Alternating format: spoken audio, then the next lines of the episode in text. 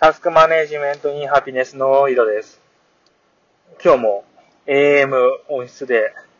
お送りします。アフターショックスですね。のノイズキャンセリング機能を使いながらちょっと車内で喋るんで、この音質になっちゃいますね。なんでこんな音質悪いんだろう。ね。ここ、まあ、キャンセリングをソフトウェアでやってるのかな？わかんないけど、まあ、ソフトなんだろうな。うんソフトウェアで処理した結果、この音質にならざるを得ないんですかね。ねここまで低い音質、まあ、今の世の中そうないですけど、まあ、この音質で行くしかないんで、ちょっと行きます。こっち更新するの久しぶりですね。で、なんでこっち更新したかっていうと、まあ、私の近況というか、まあ、一応ね、年明けましたから、ちょっとまあその報告も兼ねてって感じですかね。で、まあまず、えー、11月末かな。妻の、ちょっと手のね、小指の先がなくなりまして、切断してしまったんですよ。で、妻が家事できないんで、私がまあ、やれるところはずっとやってましたね。で、まあ、今ね、回復してるんで、まあ、大丈夫なんですけど、まあ、やっぱ元に戻んないですよね。もう切れちゃったから、あの、切れた先っぽを私がジップロック入れて救急車呼んで病院行きましたからね。で、そのやっぱ先っぽなくなっちゃった部分っていうのはまあ再生しないという話ですわ。で、まあ、なんていうんかなまあ、グッドバイブスのおかげですかね。別に何も感じずにというか、黙々と私がやれることをやって、この2ヶ月間、いた感じですね。で、それは良かったですね。なんか、またね、今ここ以外のことを考えるとね、その過去とか未来のことを考えると、多分その、まあ、例えばね、その、新しく、掃除？掃除はまあほとんどやってねえな。まあでもまあ、風呂掃除とか洗濯とか、洗い物とかに関して、今までやってなかったわけですから、また、あの、新たに追加されたから嫌だとか、いう感情が湧いたりするんでしょうけれども、もう、もう全く、な、一回も湧きませんでしたね。そういう感情が湧いて、それを、いやいや、違うだろうと。いうふうに、もう一回その考え直すような作業もなかったですね。その感情自体が湧かないからね。だからまあ非常にいい感じだったんじゃないかなというふうに思います。あと最近はもう SNS、まあもともと SNS、ツイッターしかやってなかったんですけど、それも全然見てないですね。で、あと、RSS でブログ購読してるんですよ、今もね。でもそれも全然記事読んでないですね。人の。だからもう、情報摂取のソースは、Kindle の本だけっていう状態ですね。まあこれ完全な思い込みなんでしょうけど、まあそのおかげかどうかわかんないですが、ひらめく頻度が増えたような気がします。結局、まあ、SNS のタイムラインとか見てね、まあ、そのことに対して考える、意見するっていうのって、なんか自分のこととか自分の考えに対する考えを深めているわけじゃないじゃないですか。結局対象が自分の外にあるものに対して思考を使ってるまあ、それがね、なんか、まあ、アイディアとかね、その考えの源泉の多様性につながる側面はあるのかもしれないですけども、まあ、やっぱり自分が興味あるもの、もしくは自分のことに関して頭を働かせる、思考を使うっていう、まあ、時間が増えるから、まあ、必然的になんかひらめき的なものも増えてきますよね。うん。で、それは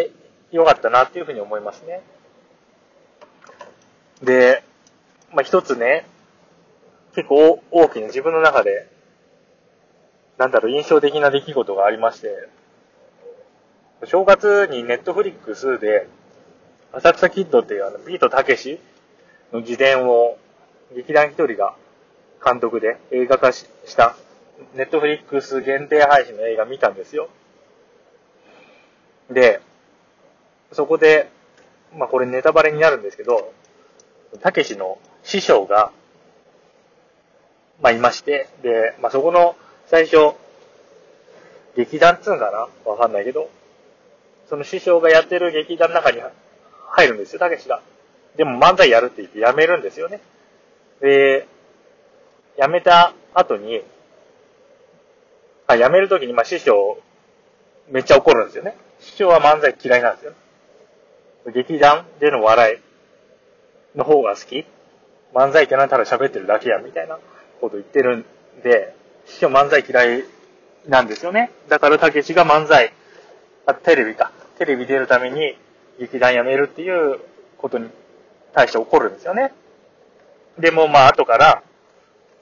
たけしが辞めた後、2ビートが活躍できるように、まあ、他の、なんて劇場か。まあ、テレビ出る前に、松竹のなんか劇場とか、他の劇場で漫才見せてたりしてるんで、まあ、そこの劇場の支配人に、あの、なんていうんですか、挨拶回りか。挨拶回りに行ってましたみたいなことが後からわかるんですよ。で、まあ、それ見たときにね、なんか、初心を忘れていたなっていうふうに思って、この初心っていうのは私がブログをね、始めた動機ですね。最初ガジェット系のブログやってたんですよ。で、今もガジェット好きなんですよ。で、そのブログ始めた時は、自分が本当に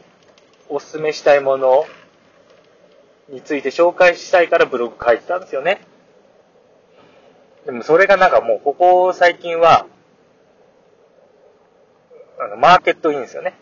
プロダクトアウトじゃなくて。そのネネット、ネットの反応っていうほど全然規模大きくないですけど、まあ、多くの人に受けるような記事は何かとかね、内容は何かとか、あとツイートに関しても、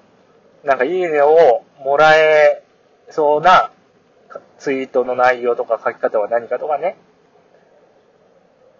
で、そういうなんだろう。マーマーケティングっていうか、まあ、マーケティングまでいかないですけど、まあ、そういう打算的な、つぶやきじゃなくても、なんか、まあ、日常のつぶやきでも、なんかいいねをもらいたいみたいなね、横島な動機でツイートしてたなっていうふうに思ったんですよね。で、まあそうじゃないだろうと。たけしの師匠のように、他の人に知られなくても自分がしたいからやる。たけしの師匠は2ビートに売れてほしいから、別に2ビートに感謝されたいとか、その、他のね、人に、いや、たけしの師匠は2ビートに売れてもらいたいからそういう挨拶回りしてたんだっていうふうに、まあ、褒められたいから挨拶回りしてたわけじゃなくて、自分がしたいから挨拶回りしてたんですよね。で、それだろうっていうふうに思って、なんかくれくれと、その、外の人に欲しい欲しいでいいねとか、反応が欲しいからやるんじゃなくて、自分がやりたいからやってたんだろうっていうふうにちょっと思い出しましてね。そう。だからもう、最近もなんか、まあ、ちょっと前からずっとですけど、そのツイートとかもあんましてないんですよね。な、何かを狙ったツイートをしないっていうのかな？自分がツイートしたい時だけツイートする。これもそうですよね。自分がポッドキャストをしたい時だけポッドキャストをする。だそれが、まあ、なぜか、その更新頻度とか、更新の量とか、その速さとか、なんかそれいうのが基準になってますよね。最近だと。うん、なんかそ、そうじゃねえ。なんかかっこよくないなと思って、それ。たけしの師匠かっこいいなと思ったんですよね。自分がやりたいから頭下げると人に。だから、そのね、SNS とかの、あれもあるんじゃないですか、戦略みたいな。フォロワー増やすために自分から絡みに行くとかね。そうじゃねえなと思ったんですよね。その、ギブをもらいたいからギブするって、なんか、粋じゃないなって思って。ね。その、なんだっけ、本あありますよね、その本。与える人しか勝たんみたいな本。でもあれって、与える人って、そのギブもらいたいから与えてんじゃないと思うんですよね。それ自分が与えたいから与えて、結果、相手からも与えられてると。で、それをなんか統計取ったら、まあ、そういう性質を持ってる人が、えー、まあ与えられて、人からも与えられて、えー、いい感じになりますっていう、結果だけ見るとそうだけど、その心持ちですよね。ギブもらいたいからギブするっていう人って、それただ苦しいだけじゃないですかね。だって別に、本当に心からギブしたいわけじゃないのに、そのリターンを求めてギブしてるわけでしょでもそういうの、もうね、アラフォーですかね、私そろそろ。もうそういうのいいなと思って。やっぱ自分がやりたいからやる。で、そういう方針でもう行こうかなと思います。はい。では、良いタス完了。